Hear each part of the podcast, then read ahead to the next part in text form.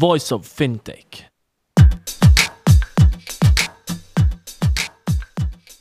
Hello and welcome to Voice of Fintech Africa series.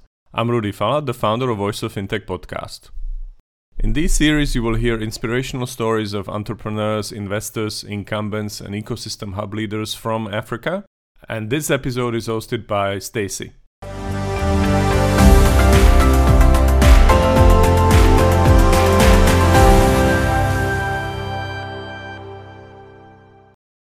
Welcome to the Voice of FinTech. I'm Stacey Jafta, and today I'll be chatting with Anisa Amir, Head of Innovation at Absa Life. Absa Life offers cover for life, disability, or critical illness at competitive prices.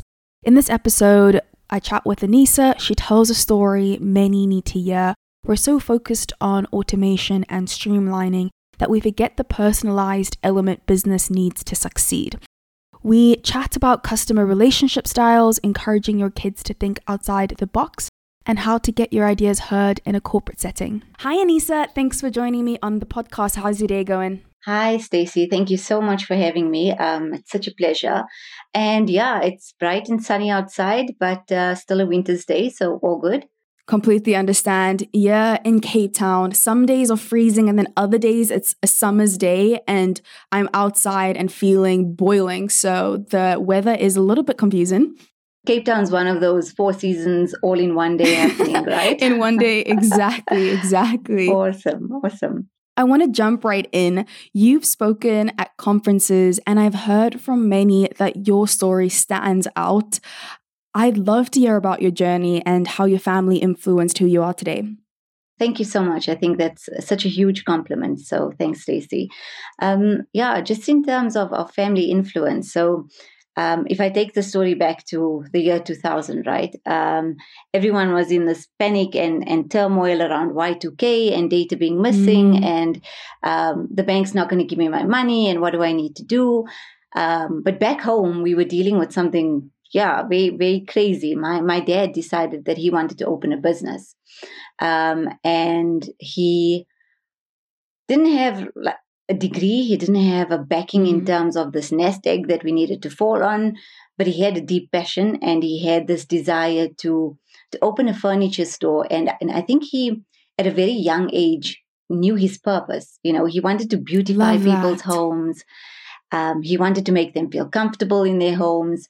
Um, and yeah, I, I, guess you know, just seeing him, we didn't see him often, but seeing how he strived to to make this business a, a success was just something mm-hmm. for me that will always stand out. And I mean, obviously, watching my mom, um, you know, steer the ship and keep the lights on and doing whatever it takes to make us feel secure um, from a financial perspective, whether it was holding down two jobs, whether it was uh, learning a new skill you know she was just amazing in terms of constantly reinventing herself to to to make ends meet for us um, and I think just watching the two of them, a, a male entrepreneur and a female entrepreneur, mm. if I can mm. call call it that, um, for me has been such a blessing in my life, um, and and I think it's really shaped who I am. So I mean, when I left school, I didn't know what I wanted to become. I was 17. I didn't even know who I was, right? Um, and I opted to study something in HR. Um, and it just didn't feel like the right thing. And and I I've studied. I think from the time I've left school up until now, I'm still studying. Oh, um, oh wow! And and yeah, it's it's kind of been that point around. It just doesn't feel right there's something else and what is that something else right so um, i've done hr i've done process engineering i've done project management um, i then did a bcom in industrial psychology because i looped back to there's something more about the human that i need to understand mm. um, and then i got involved in innovation and and i think that's for me where i found my foot. so if i think like innovation is very much um, it's all about the experimentation of stuff and mm-hmm. is something going to work and in, in my mind i see it as being an entrepreneur although it's in a safe space um, like Absa Bank, um, it, it's about trying and testing new stuff. And if it doesn't fail, trying something new, which I think mm-hmm. a lot of mm-hmm. entrepreneurs face in their day to day. I mean, that's their life. That's how they live, right? It's about exactly. trying new things. Um, if it doesn't work, picking yourself up, trying again, um, and having that perseverance and, and actual grit to see things through. Um, so yeah, a lot of a lot of where I come from has shaped who I am today. so yeah, I mean, my dad in his business had uh, he wasn't tech savvy, like I mentioned. He didn't have degrees. He didn't have. Um, he couldn't. If I had to say, you know, put a business case together, he would probably have stared at me blankly and mm-hmm. wondered what I'm talking about. Um, but but he had this deep seated passion just to understand his customers, and I think he dealt with a very low um, LSM base, right? And uh, their houses are very different to, to um, what we know normally as, as a normal housing structure. So they've got low rise ceilings. Um, and my dad spent many of his days driving through to these different townships, um, having a look at the houses, mm. seeing what type of furniture would best fit their homes. Um, and I think in doing that, he actually built such sincere and authentic relationships with, with the people of, of these different areas that they relied on him not just on advice um, for furniture or for products, but more like from a life perspective. You know, they, mm-hmm. they he actually became their friends. Um, if I look back on on his journey, did he always have a passion for people? I think he did. Hey, I think he he was that type of person. I mean, if you ever came to our home, you couldn't leave without having a meal. Um, mm-hmm. You couldn't leave without you know i mean i mean when he was at home we all needed to sit together we all needed to be together um, he was a very warm person you know and i think it was not just in how he was at home, but he, he took his authentic self to his business. Um, and I think that pulls through in, in what he was trying to do as well. Um, so if I think back on, on his relationships, it was never about the next sale. It was never about um, the profit he was going to make. It was always about, am I, is the product I'm giving you fit for what you need?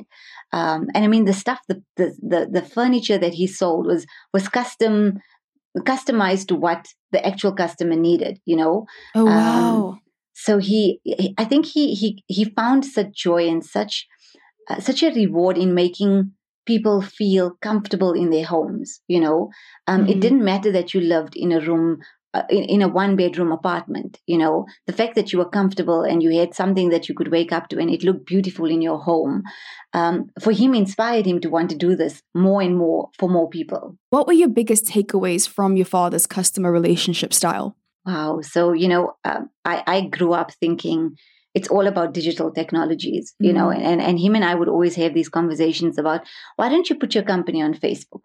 Why don't you you go in you know um, uh, create a website, do something yeah. online. And for him, it was my customer needs um, are very different from what you're talking about. You know, uh, they come into the shop and it's more like a social visit, and they end up seeing something that they like. And and if they don't see something that they like, we have an amazing conversation, and and life goes on. You know, so I think his his relationships were so real and meaningful um, and authentic uh, he knew every customer by name, you know, and they knew him by name. So they would walk in and ask for him, you know. I mean, I would be there to help on a Saturday, and they didn't want to speak to me. They didn't know who mm. I was. Um, they looked for him, you know. He was he was uh, their go-to person.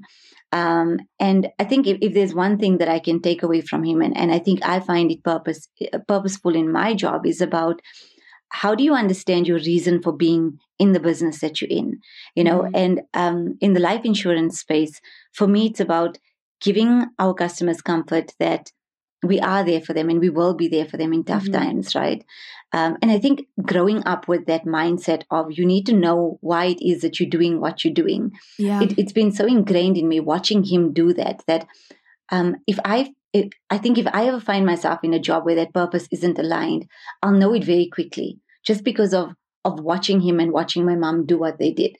It's been very grounding for me to to, to look back and reflect on those life lessons, you know, um, and realize that that I am where I'm supposed to be.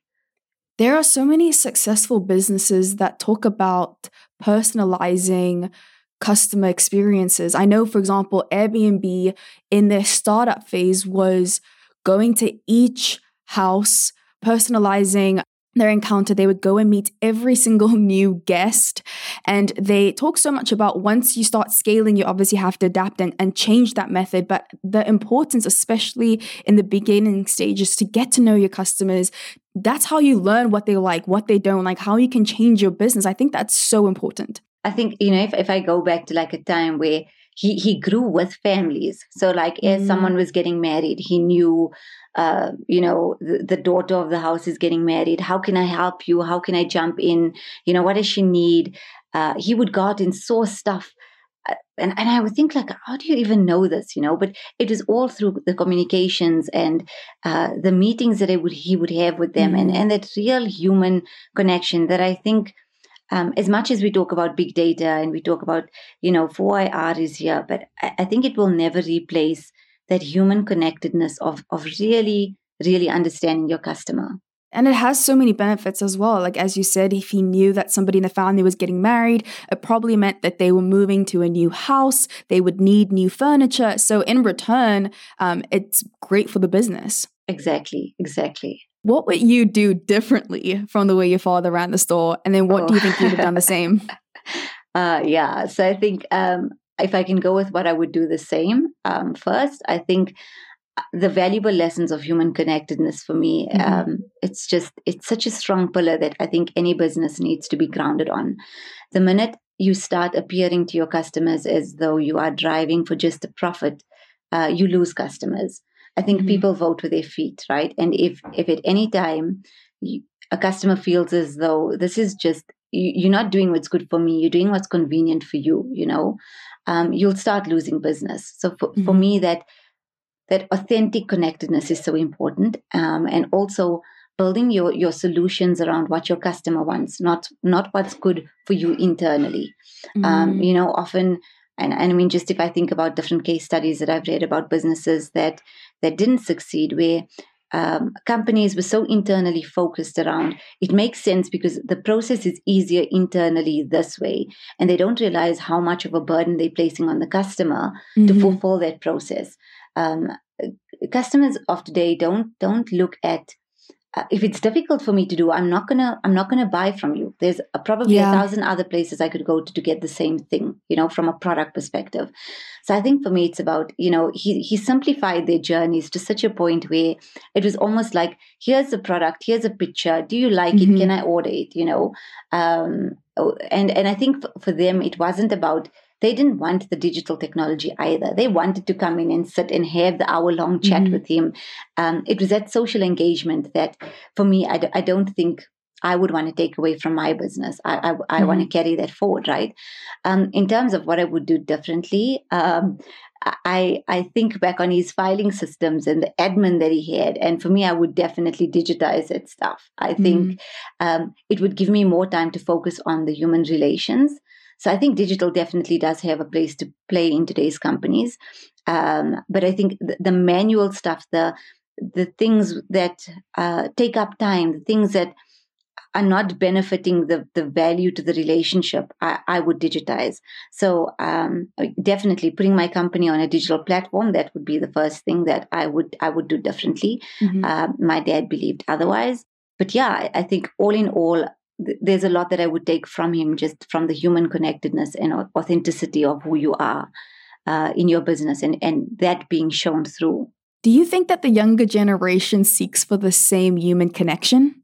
I definitely think they do, right? But I think it's it's changed from like if I think about uh, if I think about when we when I was growing up, right? There were things Mhm. like pen pals and you could write to people and Mhm, that mhm. seems like years Yeah. ago right um, and i think kids today still want it so if i look at like Yeah. kids who are on instagram kids who who use whatsapp who, who still want to connect with people but just on a different platform you know Yeah.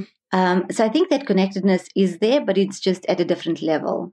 Um, and, and I think one of the big things for me and, and something that I'm trying to drive through Imagine Ink. is that need for social um, social cohesion and, and how do kids actually socialize and and learn to work together. You know, in this world of of digital, it's so easy to send a WhatsApp, but it's so difficult to have a conversation. You know, Mhm. um, and I think kids need to still, that's like one of the future skills that kids still need to have. So, in a world where everything can be automated and everything's going to be digitized and careers are Mhm. changing at the pace that they are, I think the one thing that kids need to not lose focus on is the ability to still connect with each other, the ability to, to know how to lead people, how to um, how to relate to people, how to empathize with people. You know, um, I think that's something that a robot or a machine can't do.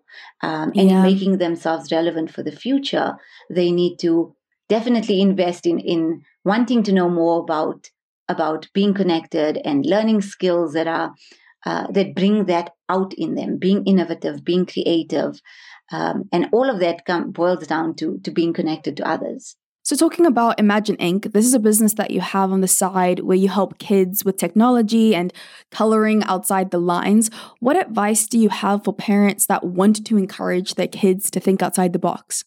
Wow. So, yeah, this is, thank you very much for this question. So, I think as a parent myself, I, I would urge other parents to, um, I don't know, stop trying to raise kids uh, the way we were raised, you know, I mm. think, um, or the way our parents raised us, because the world that we existed in and the world that, that we were growing up in doesn't exist anymore. Uh, kids today are exposed to far different challenges uh, that that we that we ever faced in our, in our growing up years. I think True. you know it, it's a different parenting style that we need to adopt. I think um, the other thing for me is don't handicap your kids by making their lives easy. You know, um, as much as this in, this instant gratification is here and kids want to be rewarded just for participating in things. Um, I think the real world out there requires us to be so much more resilient, you know. And when you enter into the working world, and this is something that that I've noticed, it's almost like, um, yeah, I've got my degree and and I'm done. I've arrived, and I don't think you you ever arrived, right? I think there's mm-hmm. always this the space to learn more and there's always a space to become more and be better you know and i think by making their lives easy we almost we almost um, make it seem as though uh, you know once you've done this it's good mm-hmm. enough and i think that mm-hmm. that perseverance to always want to be better gets taken away my opinion um, and i think the last thing for me just if i link it back to Imagine Ink is allow them to be curious and to ask questions i think our current education system doesn't allow that of them you know it's a syllabus and I, we need as, as teachers we need to go through this and um, yeah there's there's no space to be creative and innovative and problem solve and and i think as parents we need to to give them that space. And that's why Imagine Ink was created. I love that. I love that story. Do you want to give a quick elevator pitch on Imagine Ink Cool. So um, the startup was born last year, um, and I think for me it was around the gap that I saw in in the current schooling system. You know, where um, kids are told don't ask questions. We've got we've got a, we've got something we need to finish. Um, you know, it, it's um, there's limited time. I need to get through a syllabus and move on. And I think kids grow up with this mindset of okay, I need to just be quiet, learn what the teacher told me to learn, and I'll be fine and they come into a working world or into a space like like innovation right? And we say think outside the box guys. Be problem solvers. And they're mm. almost so overwhelmed by that because in their whole learning or, or, or if I can call it learning career, they've been told not to ask questions, not not to uh, be curious, you know. And and for me, Imagine Ink was how do we ready kids? I, I don't think they can ever be future proofed, but how do we ready them for what's out there, you know? So equipping them with the skills to be creative. Um, you know, I, I, usually go out to um, the, the areas in the Vaal that um, my dad used to used to immerse himself in um, and tell kids about the fact that these these new careers that are coming up um, the fact that these new digital technologies like drones and uh, big data and 3d printing exists you know and the, the future is just it has amazing opportunities and possibilities because these technologies are not being communicated to them at the, at, at the schools that they go to. Um, so yeah, part of what Imagine Ink does, we go out, we chat to kids who are who, from previously disadvantaged areas, um, and even some of the, the kids who are in just mainstream schooling who, who don't get an opportunity to be exposed to this, um, for them to know about the careers of the future and everything else that the new world is is going to bring to them in terms of opportunities.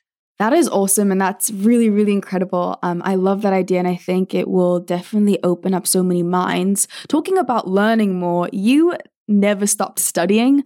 Where did you get the hunger for knowledge?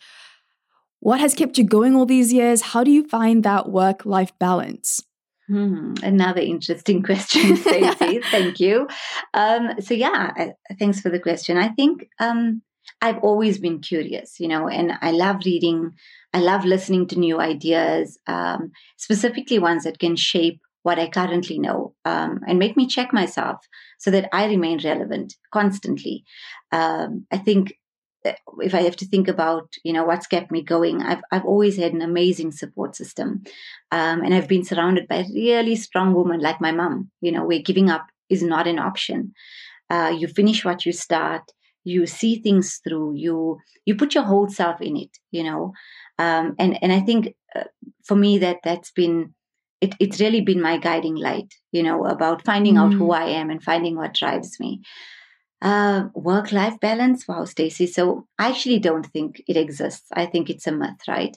And okay. I've learned this very late in my life, and and some would disagree with me on this, but um, I've I've gotten to a point where you almost need to choose your priorities, right, and be very clear on what's important to you. Um, I was always a people pleaser. So any event mm-hmm. I needed, I was invited to, I needed to attend. Um, any um, any ask or errand that I needed to help out with, I was there. And I think at mm-hmm. some point you, you kind of need to pull back um, b- because you will drive yourself insane with trying to balance what it is that you're aiming to achieve or your mm-hmm. goals versus making sure that you are not letting people down, um, keeping your family together. So, I think it it's it's kind of I think I got I've reached a point where the honest truth of reprioritizing, uh, reprioritizing what's important, what's not, um, is it has become such a reality for me. You know, where mm-hmm. I almost need to draw up stuff that says, um, "This is my time. This is what I need to do. What's important versus what's urgent," um, and honestly, managing and checking myself on that so that the important things are always given priority. Mm-hmm. I mean, um, my family comes first. You know, I as much as my career is important, there, there is that balance between um, making sure that that my, my career gets its attention and my kids get the attention and my family gets its time.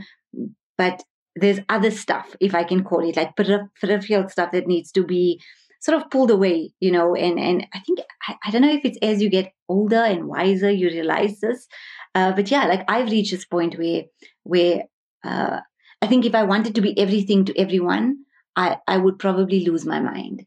Going off of that, there's this concept that it's think of it as like a triangle. There's health, there's career, and there's social life, all divided.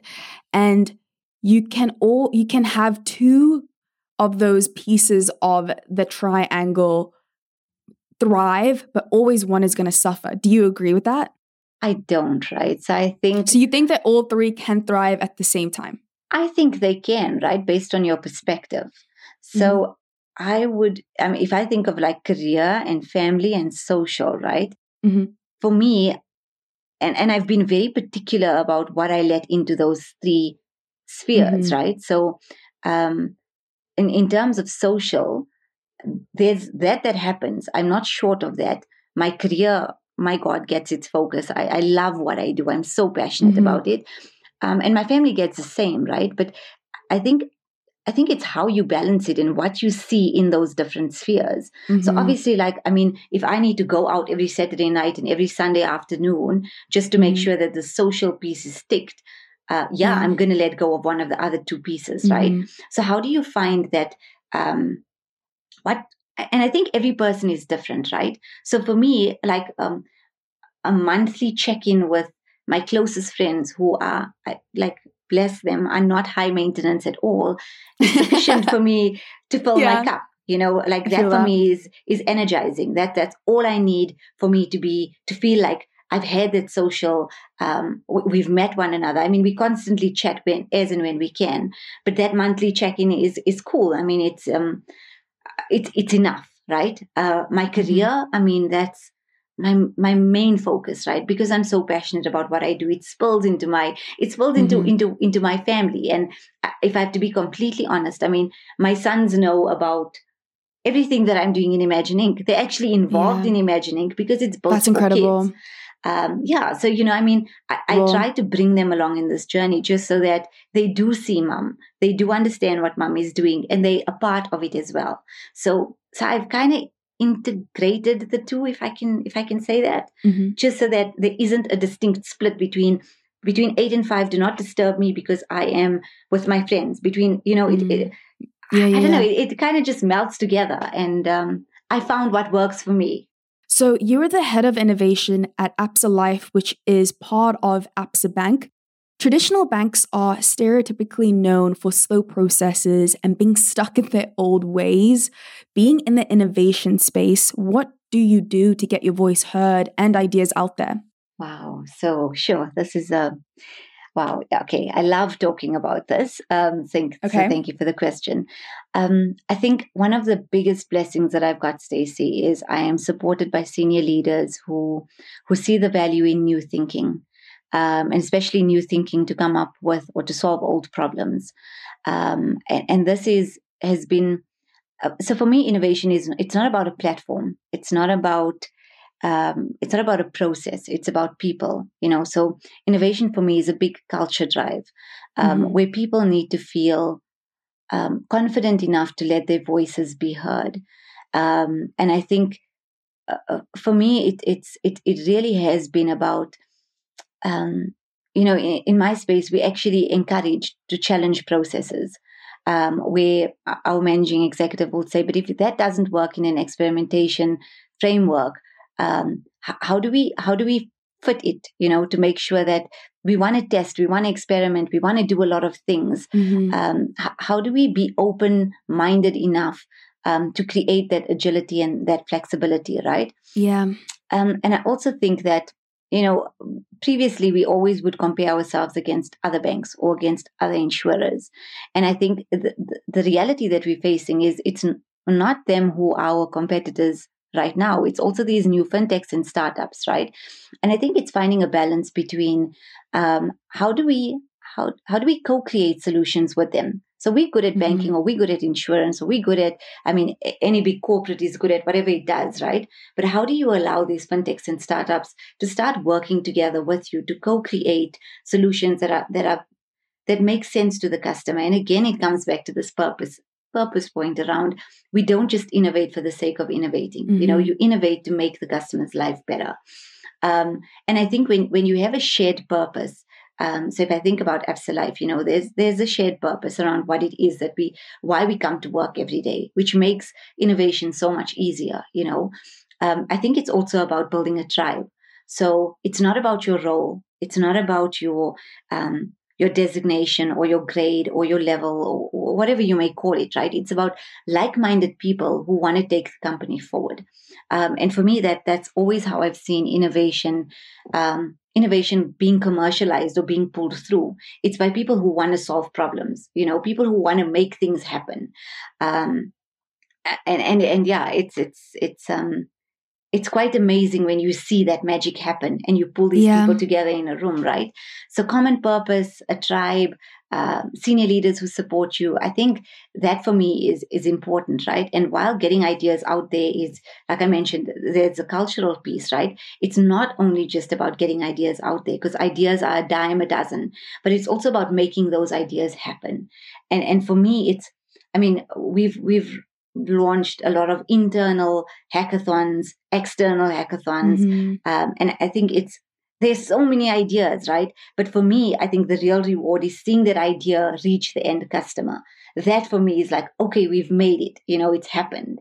Going off of that, let's say I'm a young professional in a corporate setting where I feel that my voice isn't being heard or that I'm just struggling to even get my ideas heard. Do you have any advice for somebody like that? Wow. So I would say just keep on persevering. And one okay. thing that has um, okay, so so this is this is something that I say to all the innovators who enter our competitions. Right? You may have a brilliant idea, but if it's not backed up by data, um, mm-hmm. it kind of loses its own voice, if I can call it that, right? So if you've done customer research and you've got a really good idea and you can back it up with data that says, I've tested this idea out with five people or 10 people, mm. um, and this is the impact it's going to have, you, you kind of I'm going to say not not taken seriously, but it, it kind of adds uh, some sort of gravity to what you're saying, you know, because Yeah. you've got data to back it up. So just having a good idea is great. I mean, that's your starting point, right? But how do you actually, and I mean, in, in our innovation competitions that we run, we say to the guys, it's not just about having an idea. You need to be able to tell me how you're going to put that idea into, into Articulate motion it, yeah. You know and and that's when you see the real sparks of creativity being ignited and people thinking differently and not just what their role requires you know because you you you kind of saying to them be an i'm going to call it an entrepreneur right? And think Mhm. about if this is your company or your idea is is your startup how would you see it through from start to end? Um, and, and it creates such an energy in the team um, stacey. So i think for me i would say it's great to have ideas but how do you back it up you know you you need to believe in that idea so much that you're willing to give up everything for it for other people to believe in it I love that. Thank you. That was great advice. Thanks, Anissa, so much. I appreciate you being on the podcast. Where can listeners find you and reach you and connect with you? cool so um, thank you very much for having me again stacey this is such a privilege um, so you can follow me on linkedin um, anisa amir um, or you can follow our instagram page Imagine Ink. ZA. um, and yeah i think just um, good luck to everyone out there. I know lockdown and what's going on in, in the current environment is is challenging. Um, but yeah good luck and thank you to everyone who's listened to this podcast.